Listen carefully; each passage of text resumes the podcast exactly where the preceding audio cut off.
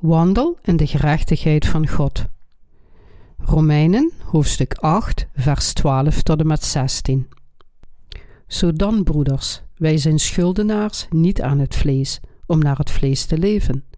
Want indien gij naar het vlees leeft, zo zult gij sterven. Maar indien gij door den geest de werkingen des lichaams doodt, zo zult gij leven. Want zoveel als door den geest Gods geleid worden, die zijn kinderen Gods. Want gij hebt niet ontvangen den geest der dienstbaarheid, wederom tot vrezen, maar ge hebt ontvangen den geest der aanneming tot kinderen, door welken wij roepen, Abba, Vader.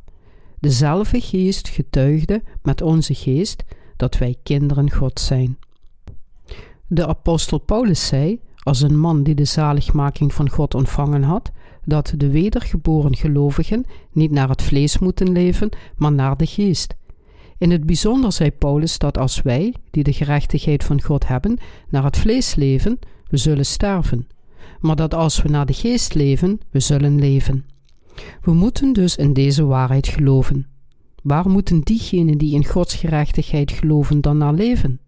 Moeten ze leven volgens de gerechtigheid van God of de lusten van het vlees? Ze moeten weten wat juist is en hun lichamen disciplineren om zich aan de rechtvaardige werken van God te wijden. De onvermijdelijke verplichting. Paulus beweerde dat we de plicht hebben om te leven naar de geest en niet naar onze zondige aard, omdat wij christenen gered zijn van Gods toren en in zijn gerechtigheid geleid zijn. Voordat we ons bewust werden van de gerechtigheid van God en erin geloofden, konden we niet naar de geest leven. Maar nu dat we Gods gerechtigheid kennen en erin geloven, kunnen we onze harten, onze gedachten, talenten, lichamen en tijd aan zijn rechtvaardige werken wijden.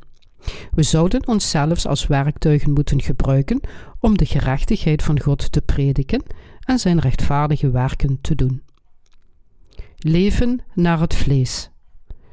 Als u een Christus bent en naar uw zondige aard leeft en niet door de geest, zegt de Bijbel dat u zult omkomen, net als alle ongelovigen. Dat komt doordat u, hoewel u een wedergeboren christen bent, in feite niet volgens Gods gerechtigheid leeft. Als u een ware christen wilt zijn, moet u niet langer leven naar het vlees, maar volgens de gerechtigheid van God, want u bent voortbestemd om Zijn gerechtigheid te dienen, omdat u erin gelooft. Als u, ondanks dit, naar het vlees leeft, zal uw geest sterven. Als u echter volgens de gerechtigheid van God leeft, zult u voor altijd in vrede leven. Zonen van God. Want zoveel als er door den geest Gods geleid worden, die zijn kinderen Gods. Romeinen hoofdstuk 8, vers 14. Zij die in Gods gerechtigheid geloven, ontvingen de Heilige Geest als geschenk en de Heilige Geest leidt hun. Dit zijn de zonen van God. In de zonen van God woont de Heilige Geest. Als zodanig zijn zij die de Heilige Geest niet in zich hebben, niet van Hem. Het uitgangspunt bij het volgen van God begint met het geloof in Zijn gerechtigheid. Het begint door in het woord van het evangelie van het water en de geest te geloven om een kind van God te worden. Met andere woorden, men kan een kind van God worden door het geloof in het evangelie van Zijn gerechtigheid. Het betekent dat u een familielid van God wordt door in Zijn gerechtigheid te geloven en dat God Zijn gerechtigheid heeft gegeven om u van uw zonden te verlossen. Toen Jezus door Nicodemus, een Joodse leider, werd bezocht, vertelde Jezus hem dat niemand een kind van God kon worden tenzij hij of zij wedergeboren was uit het water en de geest. Nicodemus was verbaasd hierover en vroeg: Hoe kan een mens geboren worden, nu oud zijnde? Johannes, hoofdstuk 3, vers 4. En Jezus antwoordde: Voorwaar, voorwaar zeg ik u: zo iemand niet geboren wordt uit water en geest, hij kan in het koninkrijk Gods niet ingaan. Hetgeen uit het vlees geboren is, dat is vlees, en hetgeen uit den geest geboren is, dat is geest. Verwonder u niet dat ik u gezegd heb: gij lieden moet wederom geboren worden. De wind blaast waarheen hij wil, en gij hoort zijn geluid, maar gij weet niet van waar hij komt en waar hij heen gaat. Alzo is een eigenlijk die in den geest geboren is. Johannes hoofdstuk 3, vers 5 tot en met 8. Jezus zei dat iemand die niet wedergeboren is uit het water en de geest, niet de betekenis van de wedergeboorte kan begrijpen.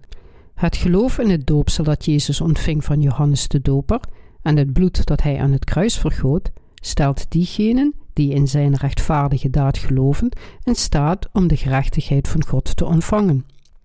Zij die in het woord van het evangelie geloven, zijn in staat om de Heilige Geest als geschenk te ontvangen.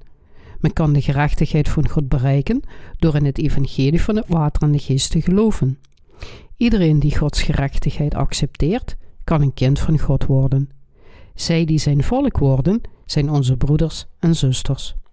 De geest getuigt dat wij kinderen van God zijn. Want gij hebt niet ontvangen den geest der dienstbaarheid wederom tot vrezen, maar gij hebt ontvangen den geest der aanneming tot kinderen, door welken wij roepen, Abba, Vader. Dezelfde geest getuigt van onze geest, dat wij kinderen God zijn. Romeinen hoofdstuk 8, vers 15 en 16. Er zijn maar twee manieren waarop we kunnen getuigen van het feit dat we de kinderen van God zijn. Ten eerste heeft de gerechtigheid van God, die wordt geopenbaard in het evangelie van het water en de geest, ons tot zijn kinderen gemaakt. En ten tweede komt de Heilige Geest tot ons. De Heilige Geest werkt binnen het evangelie van het water en de geest. God heeft al deze dingen gepland.